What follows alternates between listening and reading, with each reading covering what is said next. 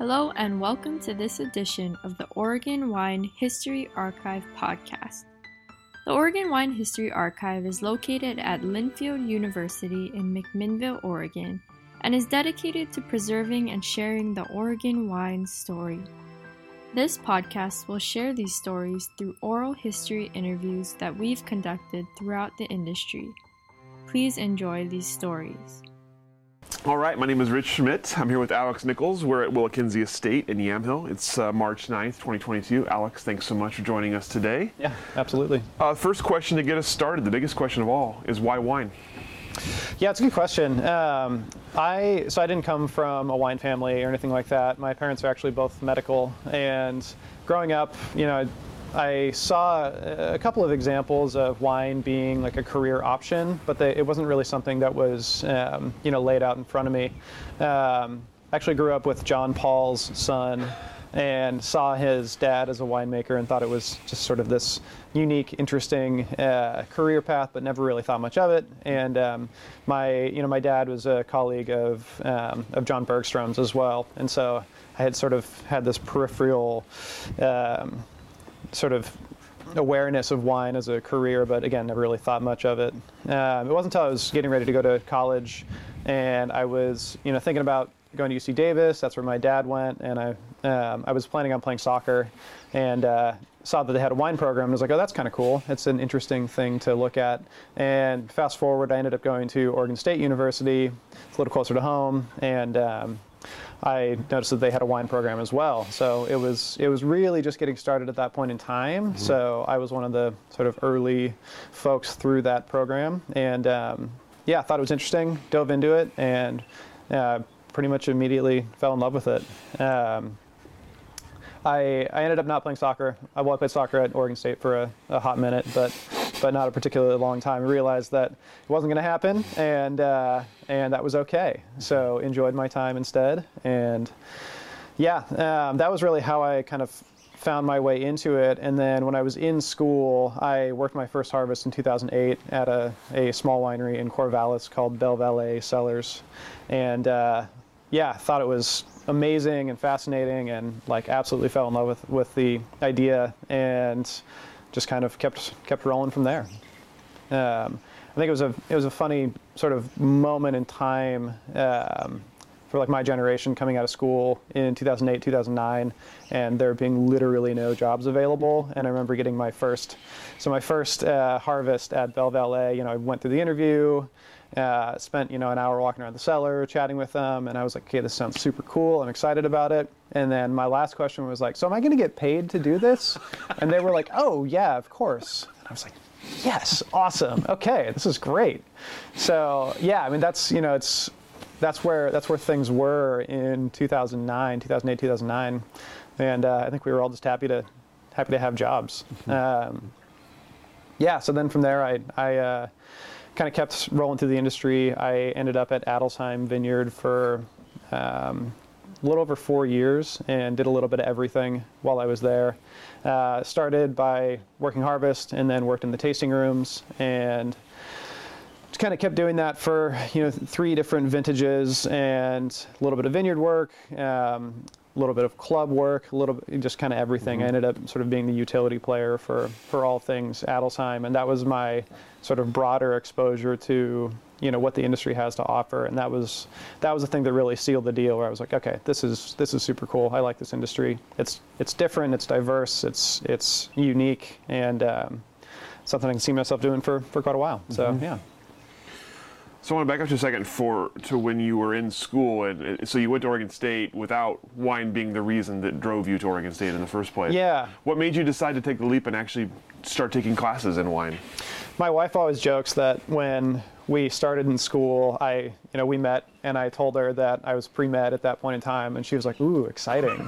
And then after my first term, I, I switched, you know, I switched to uh, majors at that point in time to, to enology. Um, food had always been something I was super interested in, and I loved cooking. Um, I loved, you know, all things food, and it's a great way to, you know, see the world through through food. I mean, travel, uh, eating, all the above, and um, with the wine program being part of the food science program, it, it seemed like a nice, um, nice sort of connection, and a little better alignment than what I honestly wanted to do as opposed to, to medicine at that point. Mm-hmm. And yeah, that was kind of how I how I got into it. And then the reality is like the beginning of the coursework is all general science anyway, so I'm pretty scientifically minded by by nature, and um, yeah, it didn't really matter in that moment exactly if I was going to stay in the food science program. It was all going to kind of work. But as I continued forward and met a few more people that were in that program, there were I think there were like nine of us at that point in time, and yeah,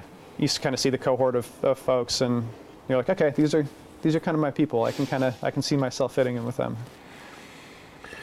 You mentioned it being kind of early on in Oregon State's wine program. Yeah. Tell, tell me about it. What, what, what was it like, and what, what was the what were the kind of the attractions for you as you went through the program?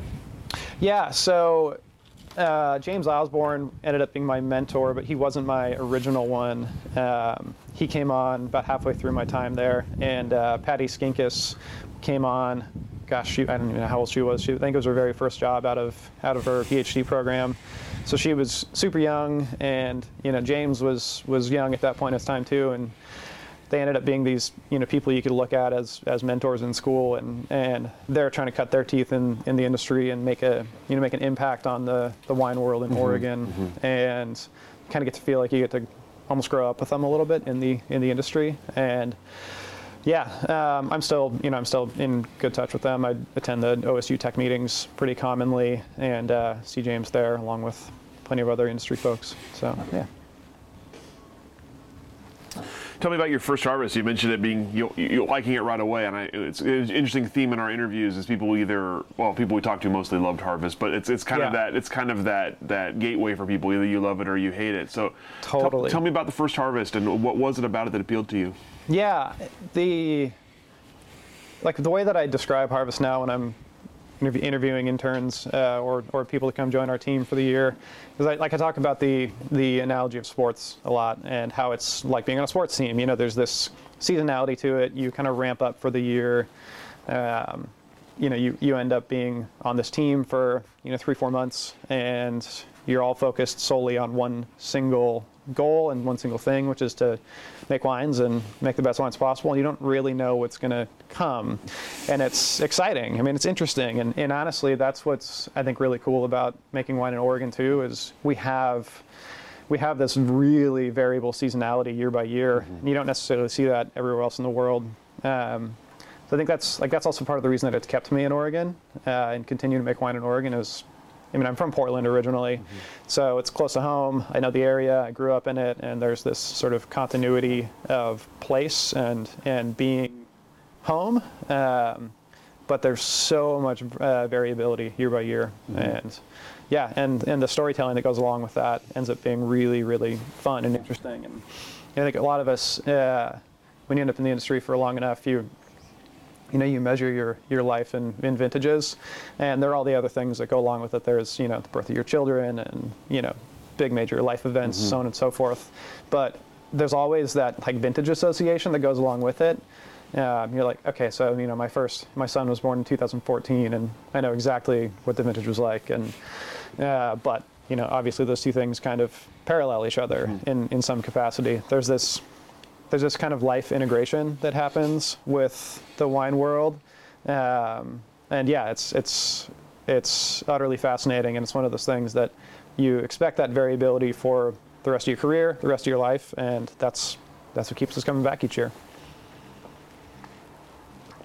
What about the work itself? Because obviously the work itself is not exactly glamorous, especially first year, first year harvest interns. So, what was the experience like for you, come from a physical standpoint, and and what what kept you engaged? Yeah. So my like my very first harvest, I was working in the lab primarily, and I was doing you know kind of 50-50 lab and cellar, um, and yeah, you know like I was I played sports, so I was re- reasonably fit at that point in time, and so the the ability to you know push yourself and, and work hard was pretty innate and easy for me.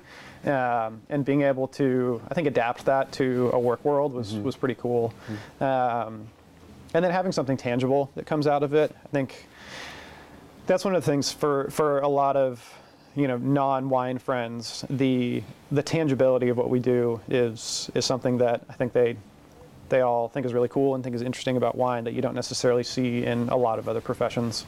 Um, yeah, so that was the connectivity. The you know the physical work is like you, you mentioned. You either love it or you hate it.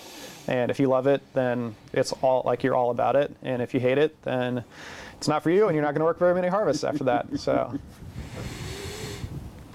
So you mentioned Adelsheim as kind of the first first first big step for you, and, Yeah. and the first. So tell me about how you ended up there in the, in the first place, and and about the experience you had there, being kind of like you said, a utility a utility player. Yeah. So I, um, you know, again, there were just there were so many, a few jobs at that point in time, uh, and I was looking around and really wanted to do another harvest, and kind of looked at started looking at wineries around the valley and looking at the you know the important figures, the prominent figures, and who, you know, who I really wanted to work for. Um, and I was looking at you know Adelsheim, Ponzi, uh, Elk Cove, like all of the the founding wineries that were that were a little bit bigger as well. And um, yeah, I ended up meeting. Uh, actually, I met Eric Kramer uh, at Adelsheim. He was the assistant at the time, and interviewed with him, and it seemed like a good fit. And uh, it was a little bit bigger winery, so I figured I could kind of learn the wide spectrum. And then again, with the history there, it it was it was a great place to be, or it felt like a great place to sort of get started. And yeah, after I worked my first harvest, I um, was kind of looking for other jobs. So I, I landed in the tasting room for a little bit, and then uh, yeah, just kind of kept kept doing it. And after um, after a year, I ended up going down to New Zealand just to sort of fill the time, if you will, and uh, another harvest down there, expand the experience. And that was uh, like in hindsight, I had, I had no idea what I was doing my first year, and I was like, you know, my first year of LLA, and I was like, this is just so amazing and so cool and interesting. And my second year, I was like, okay, I got this. And then in hindsight, I was like, I don't have any idea what I'm doing, uh, but that's okay. And when I went to New Zealand, that's where it kind of started to click. I was like, okay, I can, I can sort of I know what I'm doing. I know how to, you know, use equipment. I can kind of think beyond the, you know, tiny little thing that's right in front of me, and it's all starting to like make a little bit more sense. And so then I went back to Adelsheim for a second harvest, and I was like, okay, I got this. I understand what's going on, and it's all, you know, it's all clicking, and I can think beyond just, yeah, what's right in front of me. And then I ended up doing a third harvest uh, at Adelsheim. That was in 2011, and um, yeah, I, I really felt like I had kind of uh, like an operational. I mean, it's all relative, right? Like a like a mastery of what was going on there uh, in terms of just being an intern. Um, I felt like I could definitely do that, and um, yeah, that was that was uh, kind of the point where I started looking at okay, what's next, and um, headed to to Chehalem Winery after that, and uh, that came about because I was friends with Wynne, and I said, hey, I'm kind of looking to to do something different, and she said, yeah, no, like no interview, nothing like that. I just like we were hanging out at a friend's house, and I mentioned it, she was like, great, I'll I'll see you at Harvest, and I was like, okay, cool, sounds good. Um, yeah, I mean, I guess the parallel thing with with all of this was, so I I ran my own brand from 2010 through 2016, and at the time that I got the idea to do that, I was you know I was 22 and I had all the naivety and arrogance of a 22 year old, and I was like, oh, I can totally do this. But like honestly, I think a lot of it was inspired by um, you know working for for somebody like David Adelsheim, seeing him and seeing what he's doing in the industry and looking at where that came from and he had no idea what the heck he was doing at that point in time. He was up here with a few other people and they were just trying to kind of figure it out. And you know, the the youthful spirit inside of me said, I can do that. So why not? Um, and so the way I guess, yeah, story time on that front. The uh, so I ended up starting that project in 2010, which was a fun vintage to start, followed by 2011, also another fun vintage to start. And um, I had been when I was in school, I was working for Paul Schreiner uh, through the USDA, and was working at Woodhall Vineyard down there. Um, and so when I started my project, I, you know, I bought fruit from the vineyard that I was working in. So I bought, you know, a ton of fruit from from down there, and then I bought a ton of fruit from um, another friend, or another family friend, uh, John Carter. So he was was leasing a vineyard called Lily's Vineyard in the Dundee Hills. So I thought it was cool, and I was like, oh, sweet, Dundee Hills fruit. And then I quickly realized like, oh wow, okay, this is a this is a pretty pretty prominent vineyard in a pretty prominent location. So I was pretty happy to have access to that. Um, so I started that, and I was I made 120 cases my first year, and was really just happy to like have done it, and you know gone through the whole cycle, put things in bottle, and then 2011 comes around. And I'm like, okay, let's do it again. So I was able to work with fruit from Woodhall and Lily's again uh, for a second year. Did that, and then I was like, I got to sell this wine now. Okay, um, and that was you know that was all parallel with my time at Adelsheim, and then and then um, going towards Chehalem as well. So, and I guess the it's the the thank you for to David David Adelsheim for being tolerant of little me doing this little project on the side and uh, just continuing to, to learn about the industry through through my own path. Um, I'm sure it I'm sure in hindsight it probably rubbed him the wrong way, but he was like, "Yeah, it's just some kid in the tasting room. It's fine." so, yeah. How did you How did you sell the wine? Uh, so at that point in time, you know, you're you're two years into it, and you're like, okay, if I want to do this again, I got to make some money. So I was selling, uh, you know, selling some futures at that point in time. I was selling, uh, you know, wine to just like family and friends, uh, and then I was, you know, I was working in the tasting room, and so I had like Tuesday, Wednesday as my weekend.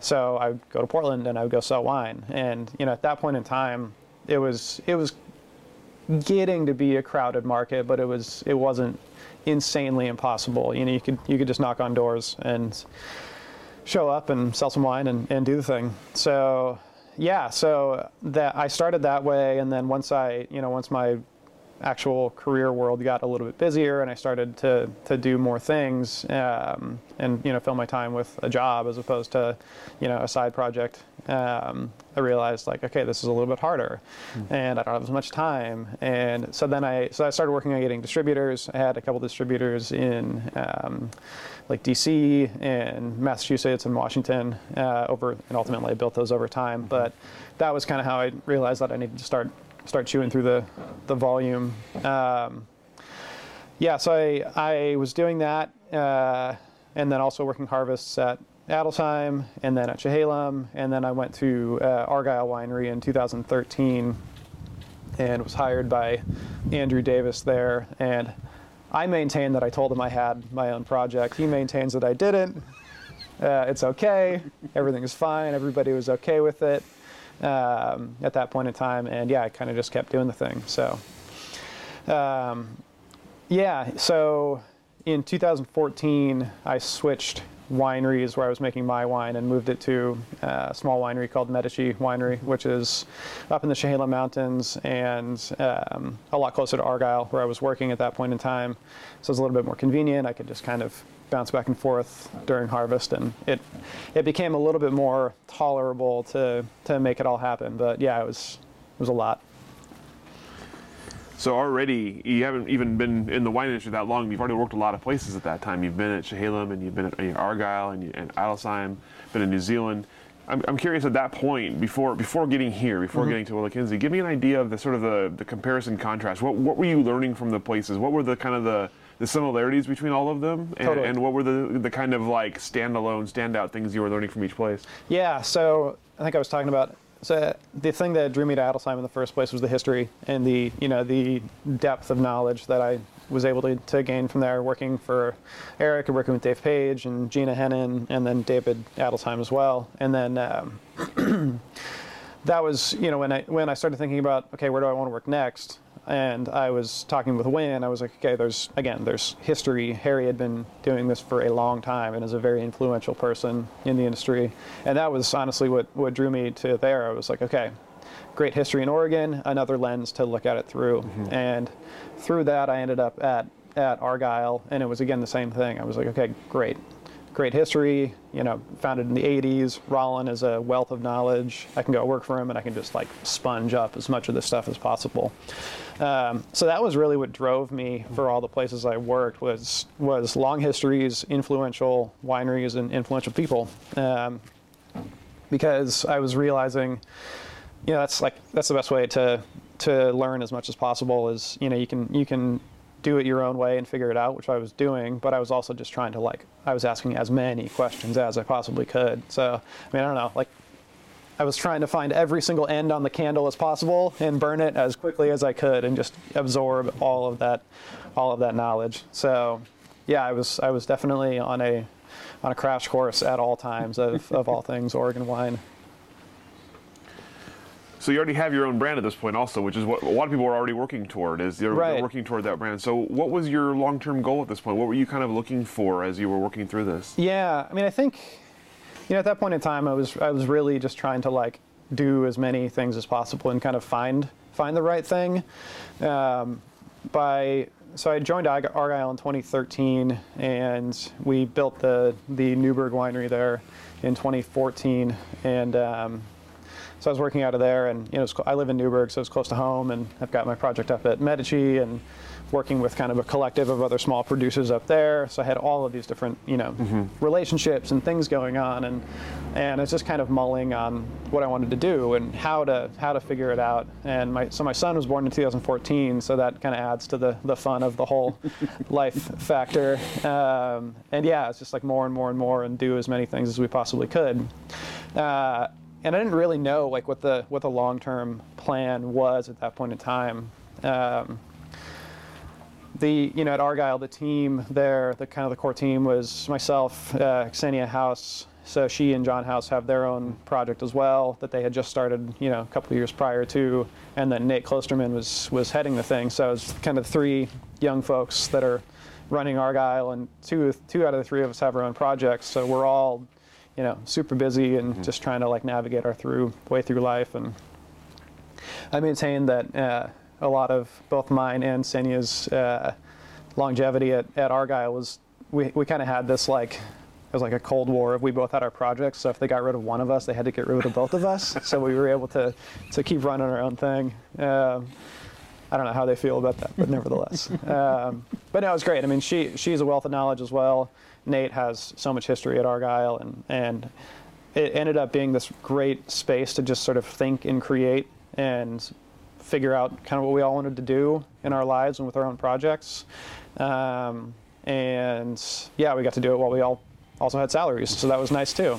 So yeah, and like um, you know, I had I had had my my first kid at that point in time too, so it was it was nice to have like that core of, of stability uh, while we get to explore, you know, what what may be what may be next. So you mentioned the wealth of knowledge you'd worked for. You worked, uh, worked for a lot of places with a lot of history, a lot of people with a lot of history, uh, as you're sort of developing your own your own style. So tell me, at that point, at what point did you start to feel like you had a, a winemaking philosophy or a winemaking style that was something you wanted to create, and, and how did it kind of evolve during the, that time? Yeah, I think um, that was one of the things that Nate was great about doing was letting letting us explore. Um, he, I think he was also going through that as well, like trying to trying to define Argyle for himself. Um, he had just he had really just taken it over in 2013 or I guess 2014 was his first vintage doing it. So he was driving in the ruts a little bit, but also thinking outside of the box. And and the three of us kind of got to do that together. Um, and so that was uh, that kind of became my crash course in defining style for myself. Um, and running my own brand, thinking about the way that things were happening at Argyle, but being able to ex- experiment and explore, and um, and having you know two people there to bounce a lot of those ideas off of.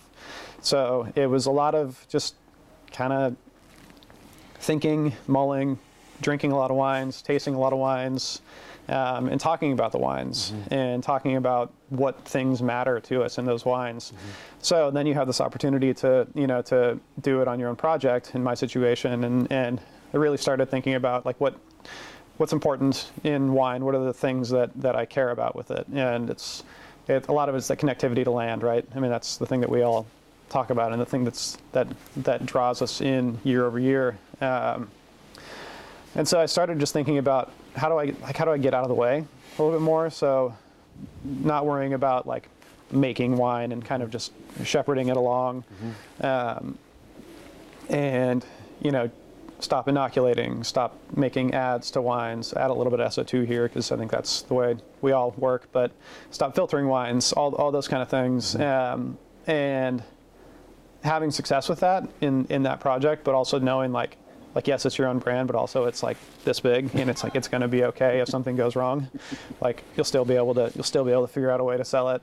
Um, and yeah, exploring those wines and then coming back to them over years and being like, man, these are really cool and interesting wines, and I'm really proud of them. Um, and you know, and you know, probably by 2014, that was the point where I was like, okay, I think I think I kind of know what I'm doing. I think I can figure this out, and I and I can make you know smart decisions that influence these wines in a way that I want them to be. Um, and then being able to go back to it and see the results and say, yeah, okay, I, I you know, it worked. Um, what I thought was a good idea turned, to be, turned out to be a good idea, and what I thought I was trying to do, I was able to, to, to do. So, when you were making wine at that point, especially for your own brand, did you have a was it I'm going to make wine I like and hope I can sell it or is it I'm going to make wine that I can sell and hope I like it? yeah, it was definitely making wines that, that I like to drink. Um, and I think we're all influenced by the places that we work. You know, you, you of course are that way. And so when I look at the sort of the evolution of winemaking style, I was kind of grabbing little bits of, of knowledge from each of these places and you know, the like when I was working at Adelsheim with Dave Paige, it was a pretty early pick style, um, and that was definitely how I started. I was like, oh, totally, like this is this is the way. Um, and and as I kind of evolved out of that, I was like, oh, maybe you know. Then I started working with Wynne, and it was a different approach. And, uh, and then when I got to Argyle, it was you know. The rules are pretty much out the door. Let's, let's figure out the right way to, to do this. Um, and so it was pretty concurrent with me really just diving into thinking about the way that, that I want to do things. And again, the same way that, you know, that Nate was, I think, trying to kind of figure figure out the right way to interpret winemaking for himself. Um, and Ksenija was, you know, a little bit more focused on aromatic whites, but Pinot Noir was the thing that, and sparkling were the things that we were getting paid to do. So we were going to figure out the best way to, to do those things. So what came next for you after Argyle then? Uh, yeah, so I was at Argyle for uh, almost five years, and I was the enologist there. So running the lab and um, you know kind of running the teams as well. And I was starting to get um, you know a little antsy at that point in time. Say, okay, what's next? Uh, I was almost seven years into my project. I had you know like I had a few clients that I was making wine for as well, and um, I was, and also my wife was pregnant with our second kid, and it was like, all right, got a lot on the plate. Um, and so it kind of got to the point where it was like, something's something's got to give. Like we got to start looking at making a change here at some point. And it was, you know, it was clear that you know Nate is, Nate is still at Argyle. Um, Ksenija ended up being there for a couple of years after after I was, and it was pretty clear that that I wasn't going to be able to, to continue to grow. Um, and yeah, so I kind of started to look look outward uh, from there. And I had heard, you know, I knew Jackson's family was in the area. Um, I'd kind of heard whispers that they were building a winery down in McMinnville, and um, Sam Paleman, the winemaker down there, is an old friend of mine. And uh, and then Eugenia Keegan, who uh, was really spearheading all things Jackson family at the time. I had known her for a long time already from my time at, at Adelsheim. Uh, so then I was kind of looking around the Jackson family group, and I'm like, oh, I know a few people there, and um, you know, I like them all. So what the heck? So actually, I saw Sam in a bar during Harvest in 2016, and I just kind of said, hey, you know, word on the street is you guys might be hiring at some point in time. Like when you get to that point, keep me in mind. And you kind of see her be like, oh, okay, sounds good. And you know, I didn't realize this, but the next day, or you know, a couple days after that, she walked back in and uh, talked to Eugenia and was like, "Hey, I think I want to know who I'm going to hire. I want to bring Alex. And Eugenia was like, "Great, wonderful. Like this will this will work. Um, you know him, I know him. Like, yes, we all it'll it'll it'll be just fine." So that was about, gosh, that was like nine months before I actually got hired. So it took a long time. We kind of like knew that we were were working toward that. So that was that was good. Um, I also kind of knew that when I was joining Jackson Family that I would probably have to stop my project, and I was like, I was okay with that. You know, I was making about a thousand cases of wine at that point in time. Um, I had a bunch of clients. Like, we were finishing a home remodel. You know, we were getting having our second kid. It was just a lot, and I was like, all right, I think it's I think it's okay. I think it's okay to let this go and let it just be let it be a moment of time uh, in a moment in my career that was foundational and, and super important um, to you know to that accelerator and that that crash course of all things Oregon winemaking. Um, but I was kind of I was kind of okay. I, I came to you know came to peace with with being done with it, and I figured it was probably the right thing to do for you know for life balance for just making it all all work and and being able to to really make a proper career out of it. Um, and I, you know, actually, I thought back about about John Paul a lot of those times, and thinking about, you know, where he is in his career, and he'd been doing it for a long time, uh, but it was still, you know, still kind of a small, small independent brand, uh, and I know he wanted it to be that way, but I was looking at that, and I was like, okay, I don't, I don't know if I want to be that. I don't necessarily know if I want to do that. I think I, I think I'm, I think I'm more social than that, honestly. Um, I want to be working with people. I want to be working with teams, and I want to be on bigger teams. And when I started looking at, you know, what was going on in Jackson family, I was like, okay, this is, yeah, I think this is probably the right way to go. It's there's, you know, there's that that stability. Um, you know, I'm working with people I already know. It'll be, it'll be really easy to integrate, and uh, yeah, I'm happy I made the jump.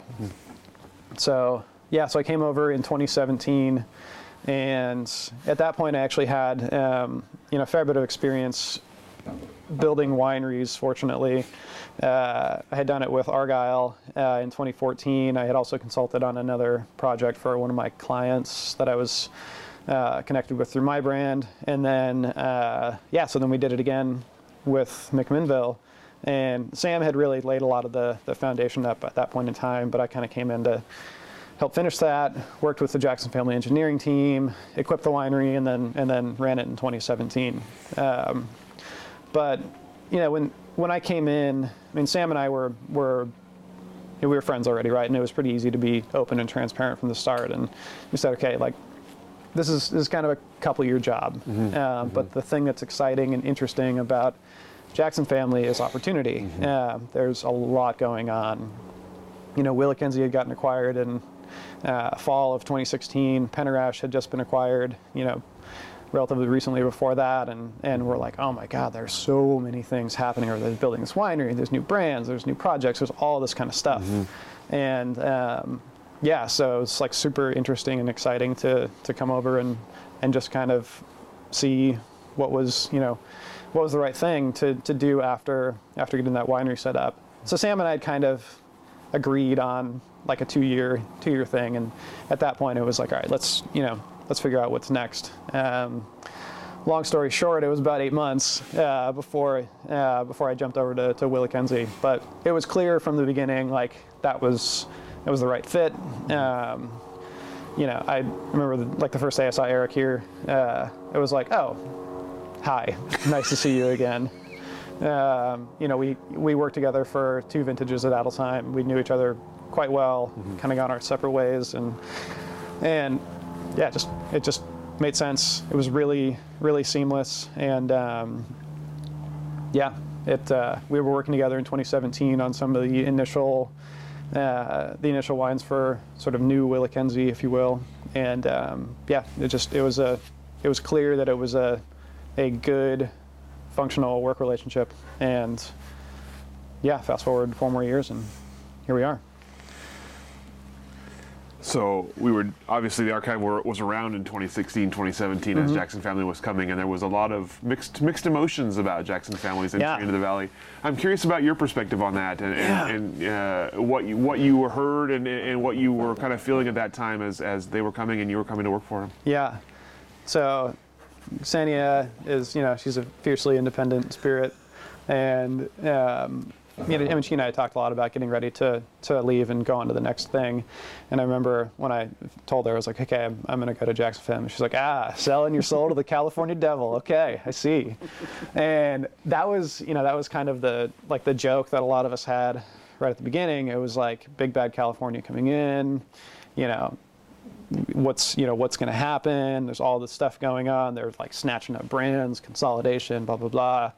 And then you start looking around the room and you're like everybody here's from oregon. Like i'd already been here for 10 years. Eric had been here for 15 sam had been here for you know 12 something like that. Eugenia had spent so much of her career here. Like you look around the room and it's not it's not big bad California coming up here. It's it's resources coming up to let Oregon kind of do its thing. Mm-hmm.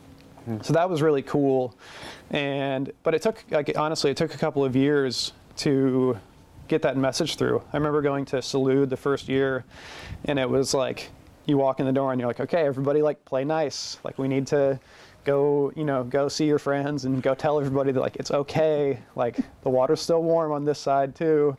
Um, yeah, and it was kind of, it was a couple of years of that of of, and I think everybody was kind of feeling out Jackson family and saying like, what are they doing? Mm-hmm. You know, are they going to be, you know, removed from all these things? But you know, Jackson families continued to be involved with Live, with Salud, with OPC, IPNC, all the, all the above. Mm-hmm. I think they've been great stewards of the industry and great, um, you know, they've they've done a great job of integrating with the local community. Um, I think that's one of the things that's great about Oregon is the that sort of like fierce independence and that spirit of that that runs all the way through the industry, and uh, I think there's a healthy respect for that. I don't think Jackson family expected that level of, of fierce independence, but uh, I mean that's kind of what happens when you have people that grow up in this industry. Like we, this is what we know. We know community here. Mm-hmm. We know that that's probably the most important pillar of what happens in the Oregon wine industry, and it's kind of going to stay that way. Mm-hmm. Um, but that's that's one of the things that I continue to think is really really cool about wine and about Oregon in particular is how tight the community is.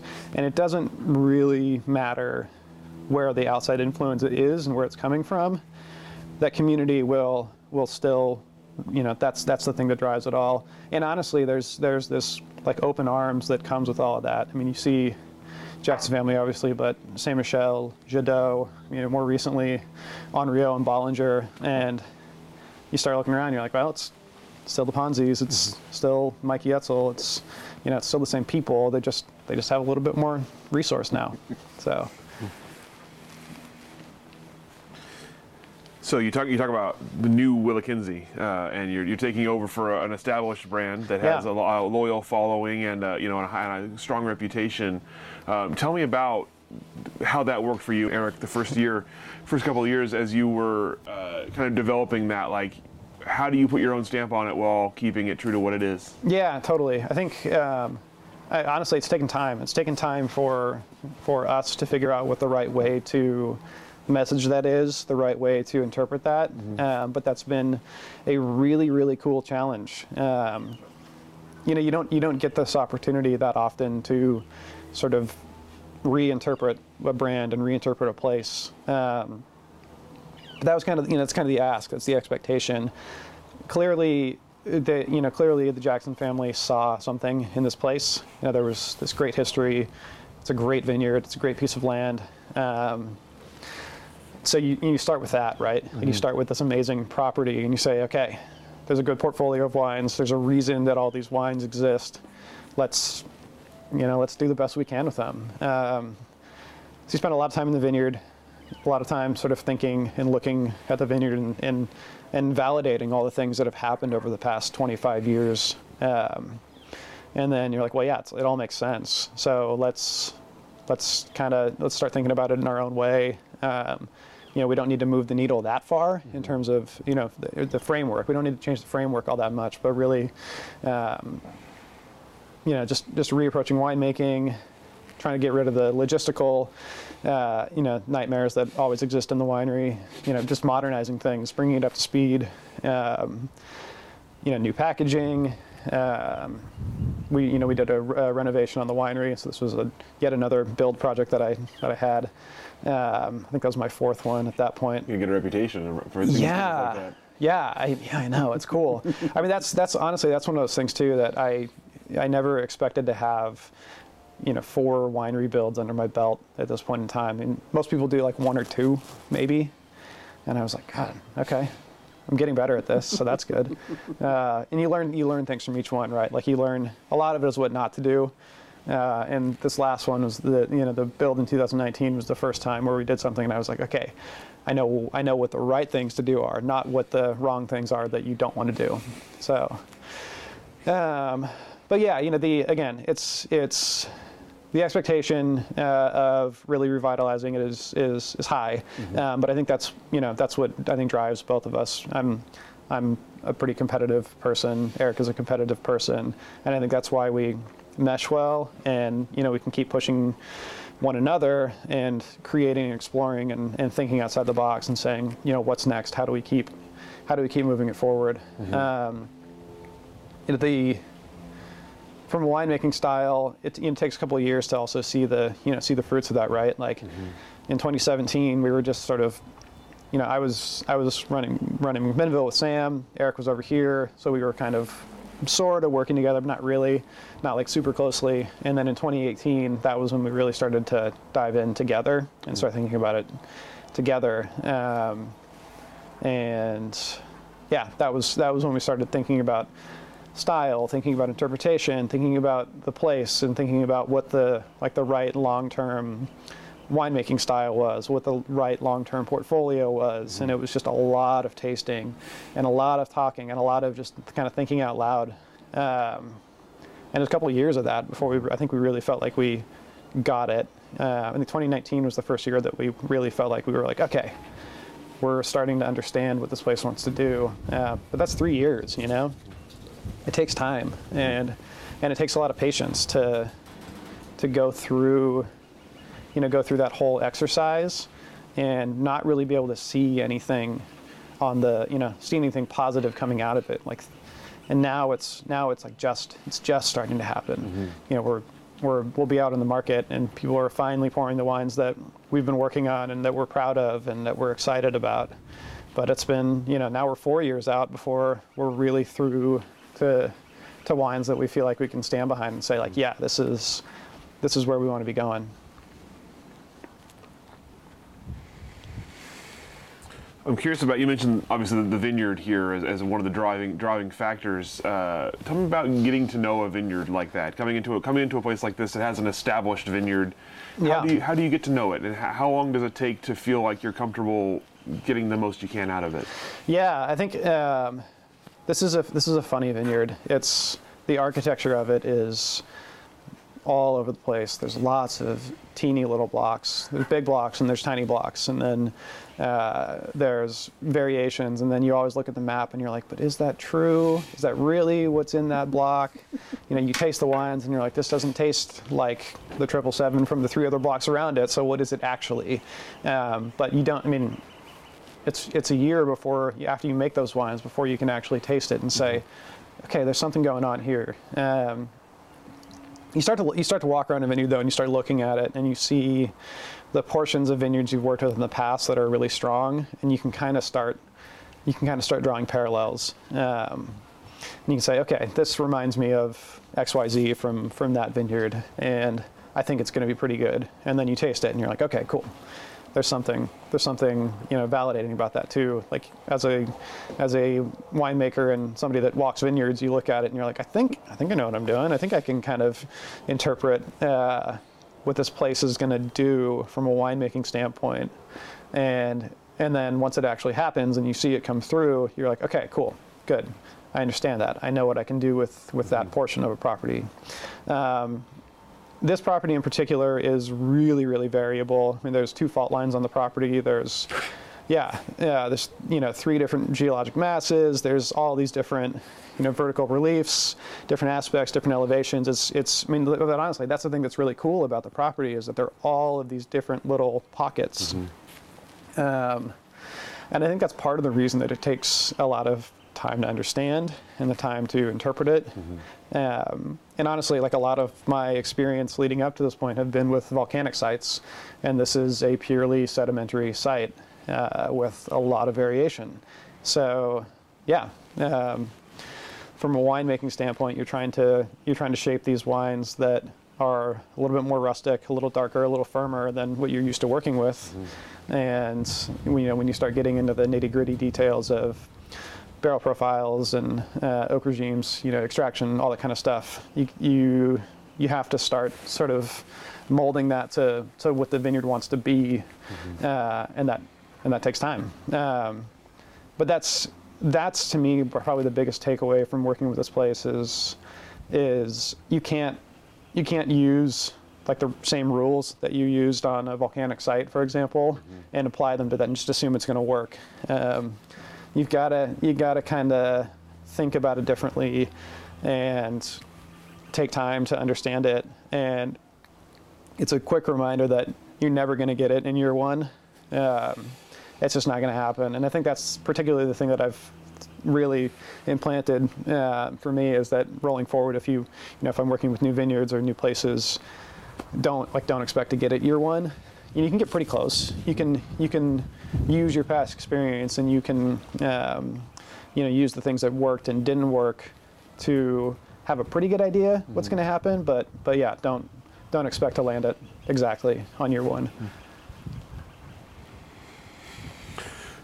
So, of course, in this instance, uh, with you and Eric kind of feeling your way through this, uh, you're you're not necessarily entirely in charge of, of what comes out, right? You're, you're working with a company that, that has bought this property and has designs on what you're going to do with it. So I'm curious about how that has worked out for you in terms of sort of oversight, instruction. Uh, how much freedom have you had, and, yeah. and, and where is the kind of the uh, the sort of the halfway meeting point where you have for where where you're where you're kind of in charge and command what you do, and, and where you're kind of dealing with orders from from California. Yeah. Um,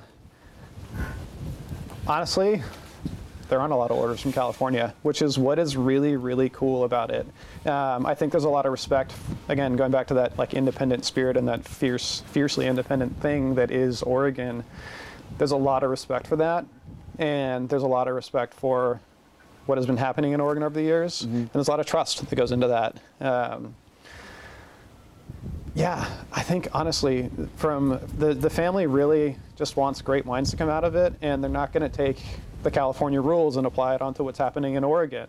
Um, that has taken that's taken a little bit of time to explain that. Uh, I don't think that was what they anticipated from day one. Um, but there's an, an, adaptability that goes along with that, and there's an understanding, and there's a trust in people. Mm-hmm. Um, I I think that a lot of the philosophy is put the right people in place and just let them do their thing. Give them the tools, give the right people the right tools, and just let them go. Mm-hmm. And that's certainly how we, we approach things. Uh, we haven't been told otherwise, and until we are told otherwise, we're going to kind of keep doing it that way. Mm-hmm. Um, but that's a measure of su- there's a measure of success that's that's happening there mm-hmm. across, you know, across the portfolio, not just with WillaKenzie, but you know, Penner-Ash and Gran Moraine, and, and the wines coming out of out of McMinnville. Mm-hmm. Um, yeah, it's working. Uh, we're all really happy with that, and we kind of get to live on our little Oregon island. Um, There've been again, there've been growing pains, but that's that's normal. Um, and honestly, I think that's part of the reason that the Oregon brands and the Oregon wineries within the Jackson family portfolio have con- continued to be so connected and so integrated with the rest of the industry around here, is that there isn't this, um, you know, this command coming from mm-hmm. Command Central, if you will. uh, yeah, it just doesn't happen. So. Um, I don't know. It's great. It's a really it's a really great balance. Like it's all of the all of the creativity and all of the range that you want to have with oversight for sure, but um, really it's it's access to resources mm-hmm. and and the opportunity to to just kind of go and do your thing. So obviously, uh, in the middle of your kind of growing into the site here, you had 2020 uh, and yeah. all, all of the challenges of that. So I'm curious for kind of the both parts of 2020, both both the pandemic beginning in the early part, and then of course harvest and all the issues with harvest.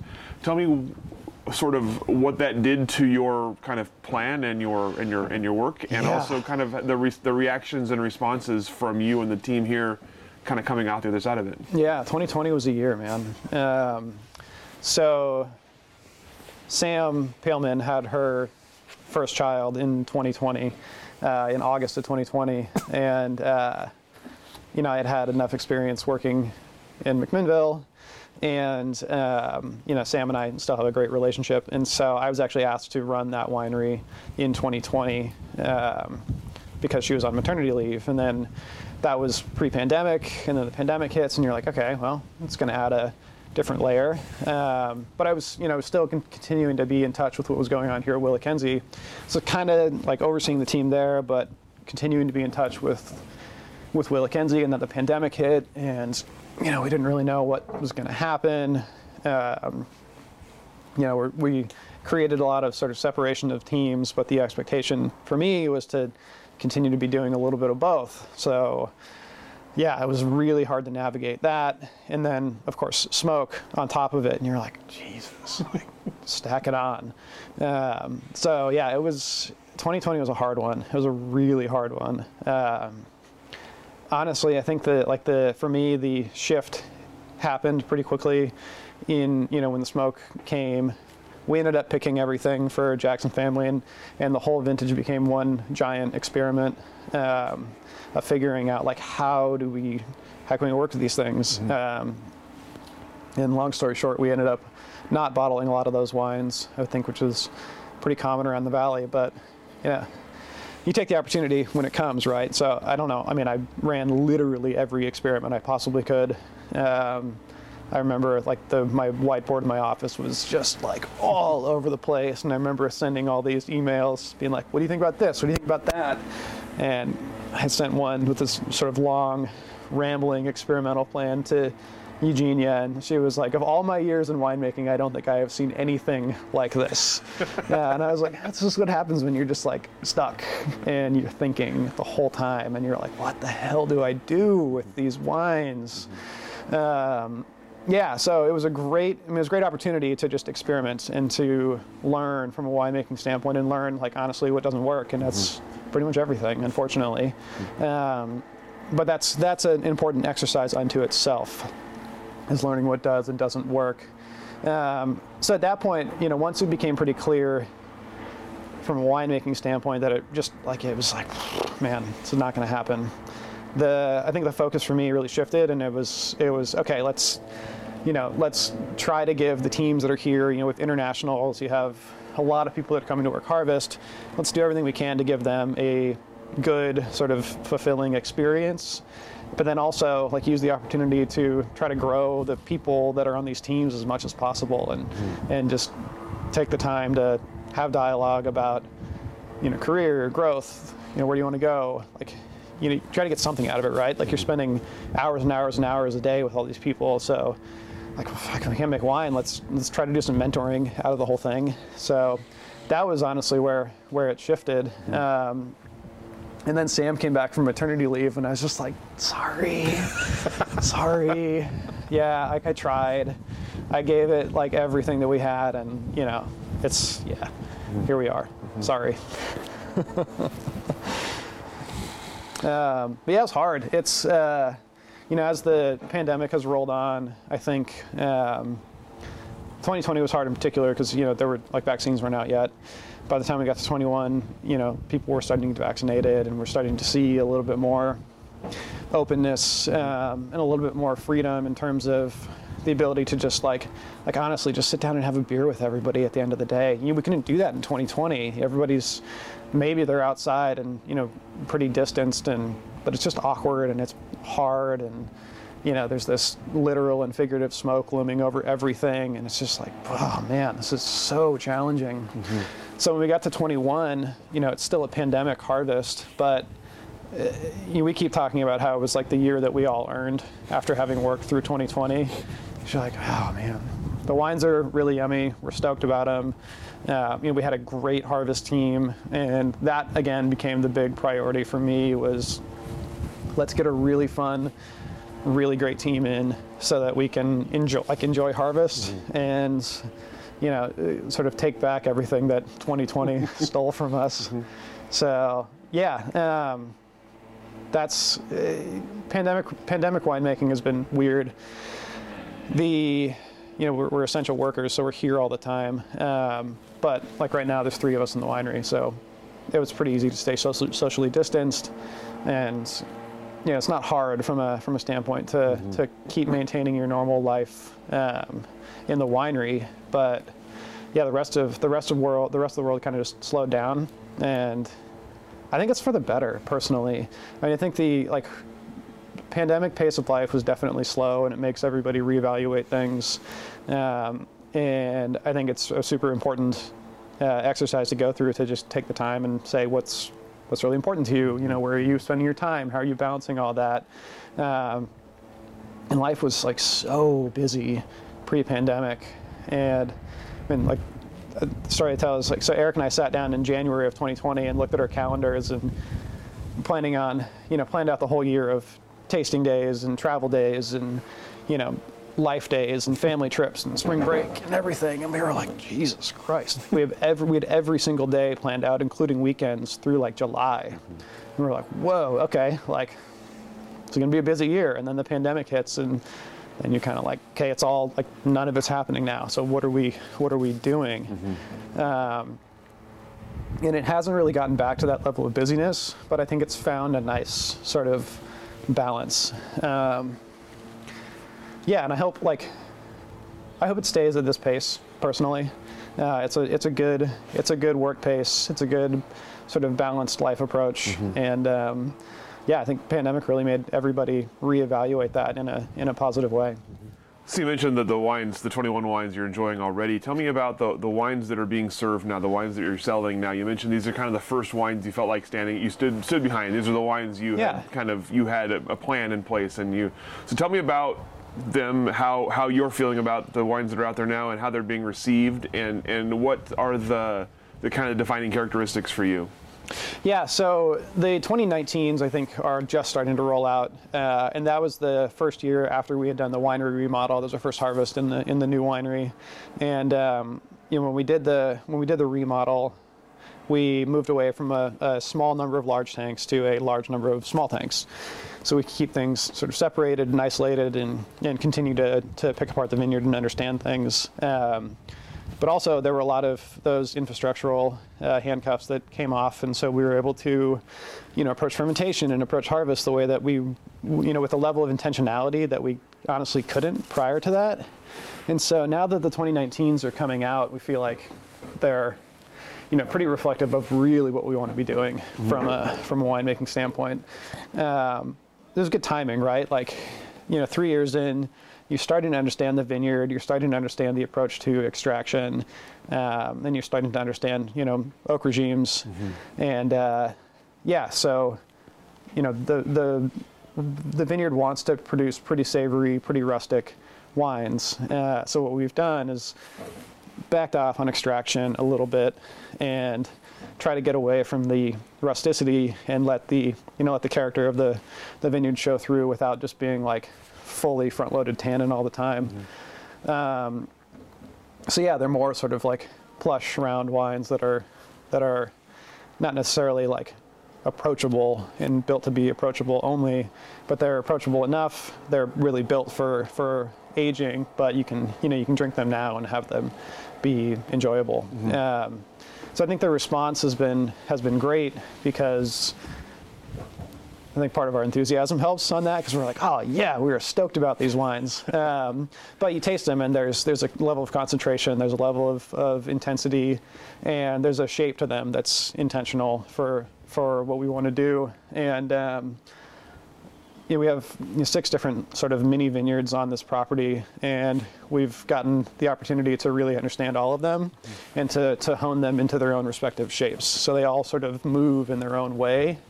Um, and now that we've, you know, by 19 we really had our head wrapped around it, I think, uh, and we were able to sort of reframe all of those those shapes of those vineyards, uh, ultimately the way that they manifest themselves as as wines, and and and kind of just let them do their own thing. So uh, what's next for WillaKenzie?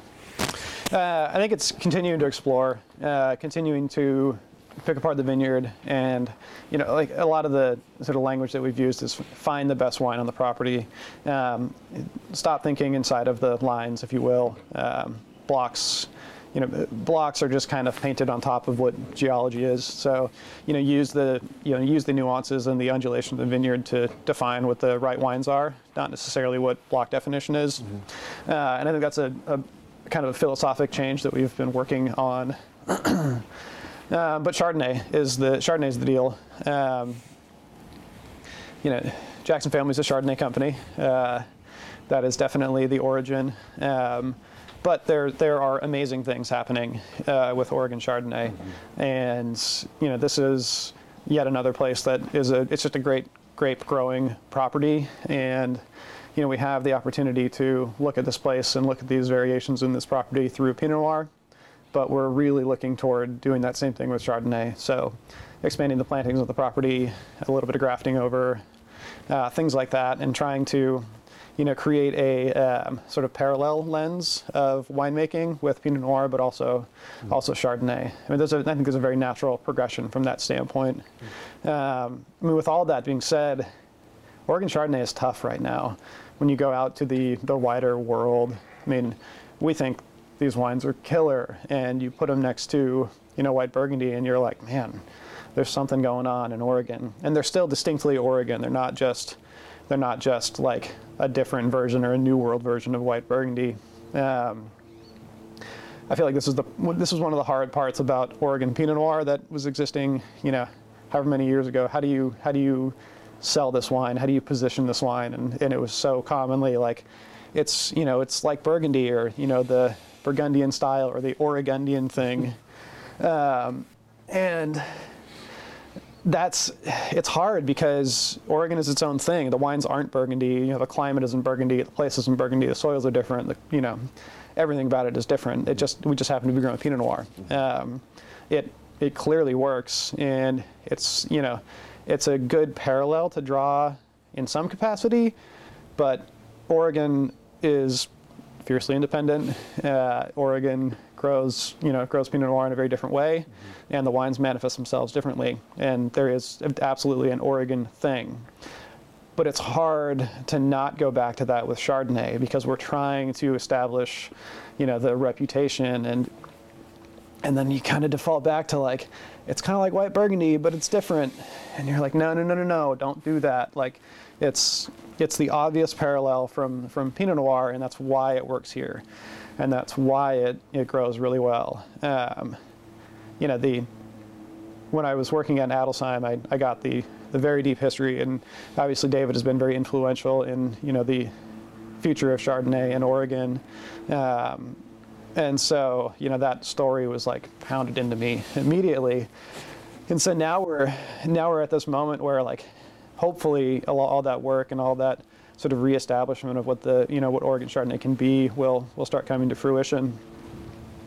You know, I think we're like two weeks out from the Oregon Chardonnay celebration, and remember being there and looking around the room, and you're like, man, there are so many people here that are making amazing wines that are compelling and interesting and unique and expressive of place and representative of what's going on in Oregon. And then you're like, man, everybody here is making like 500 cases of it. No wonder nobody knows that it's going on. Mm-hmm. And there's so few wines with scale that are representing Oregon out in the greater market, and it's it's tough. Mm-hmm. So I think that's kind of the tipping point, or kind of the that's kind of this moment where we are right now, where the Pinot Noir category is is there.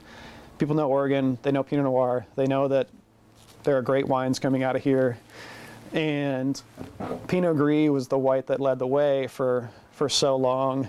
Um, and that dialogue is starting to shift, mm-hmm. and I know it's a priority for the you know for the collective of Oregon, but it's hard because there just there aren't that many wines out there. Mm-hmm. So, mm-hmm. I think that's what we're we're hoping to do is help to you know help to ship to to shape that future for Oregon Chardonnay and and uh, bring it to the same sort of level that Pinot Noir has been identified as in Oregon. So you, that's a, a, pretty good answer to the next question I was going to ask. So we'll talk if there's anything else, but we, we kind of talk about the, the industry, what you, what you've seen in the industry. So mm-hmm. we'll start with that part of it. Um, kind of, you talked about your first impressions of Oregon wine, and, and uh, what what has changed to now? What, what is different about the industry? How has it changed in the years you've been a part of it, and what does it look like to you now in 2022? Yeah, I think it's um, it's it's kind of same same but but different. Like the that community and the importance of community and the um, you know the importance of sharing information. 2020 was a great example of that where everybody is talking to everybody about what is going on, what are you seeing, and and it doesn't really matter if you're at Jackson Family or Jadot or Saint Michelle or Henriot or Bollinger. Like it's that exchange of information is gonna is gonna cross borders. It's going to. That's what makes this place great, uh, and that I think is the thing that will continue to make this place truly unique, and this um, you know this industry and this community in Oregon unique compared to a lot of other places in uh, in the winemaking world. Um, and I want that to stay the same personally because that's what makes us all better, and that's what makes the you know the industry move forward. Um, I think we're going to continue to see consolidation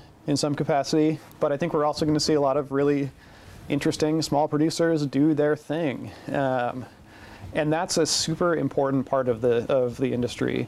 That kind of that dichotomy.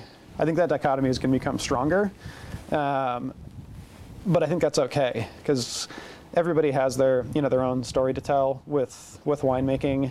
Um, and when you can do it in that independent way as a small producer, like more power to you. Like I support everything about that uh, because, I mean, I, I did it. I I know how it goes. It's hard, uh, and yeah, I I want to support everybody that wants to to approach the wine world that way. Um, but there's also large players that are producing a lot more wine, doing it at a very high level, uh, and they play a very important role on establishing you know the Oregon industry out into the world. So it's it's both, and I think it can continue to be it can continue to be both, and I think it's important that it's both. Well put. I like that. What about the future for you? Obviously, you, you've you've already done a lot in a, in a fairly short time. Sure. What's what's what's up next for you, both uh, wine wise and, and other? If, if, if anything else on the horizon? Yeah, um, I think this is like the first time in my career where I've been okay with just kind of like being put. Um, you know, where my my wife and I are at a phase in life where our kids are five and eight, and they're like, you know, we went we were traveled for the holidays, and it was the first time where I got to like read a book on a plane. uh, so things are like things are a little bit calmer and a little bit okay. Uh, so you know, stability and continuity is is is good right now. Um, being okay with like with you know being in one place i'm i'm settling into that i'm accepting that that's probably the right way to to be going um, so yeah i'm kind of, I'm kind of planning on on staying put for a while um, there's there are plenty of challenges that are still available within you know within jackson family there are plenty of challenges to be found within within Kenzie, and uh, you know taking the time to to focus on that. And you know, I think the, the pandemic has really given everybody this opportunity to reevaluate what the you know what the concept of work looks like and rebalancing your priorities and you know having a you know having a schedule that helps prioritize time with family and time to just be and time to explore uh, not just your work world but you know your personal world and your in the rest of your life um, i think it's we're all realizing that that's pretty important right now and being okay with with being still is is kind of where I'm at right now. Zen winemaking. Yeah, sure. It's a new thing. Yeah. Haven't, haven't heard hadn't heard much of that before 2020. That's uh, that's nice to hear. Yeah, totally. Uh, so, if someone were to come to you and ask for your advice on, on joining the wine industry or, or your words of wisdom, what would you tell them? Whenever I talk to people that are um, like getting ready to start their own project or say, you know, I want to jump in, I want to do this kind of thing, my, my first answer is don't. Don't do it because if like if me telling them no is going to be the thing that will deter them from joining it, then it wasn't going to work anyway. I mean, the people that are going to thrive in this industry and the people that are going to thrive with those types of projects are the people that are so driven and so focused on doing that that it doesn't matter how many times they hear no, they're still going to go. So my my answer is don't do it uh, because yeah, if and honestly, those are the people that I want in the industry, and those are the people that I want to work with because they're going to be just as passionate and just as driven as the rest of us, and they're going to help make the industry better. It's awesome. I love it. That's all the questions that I have for you today. Uh, anything I didn't ask that I should have? Anything we didn't cover here today that we should have covered?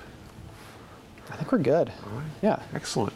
Thank you so much for your time and your uh, sharing all your stories and, and uh, wisdoms with us on this very brisk outdoor day here Yeah, in a uh, little supposed almost spring Oregon. Uh, thank you so much for your time, and we'll let you off the hook. Yeah. Thank you. Thank you. Thank you for joining us for this edition of the Oregon Wine History Archive podcast.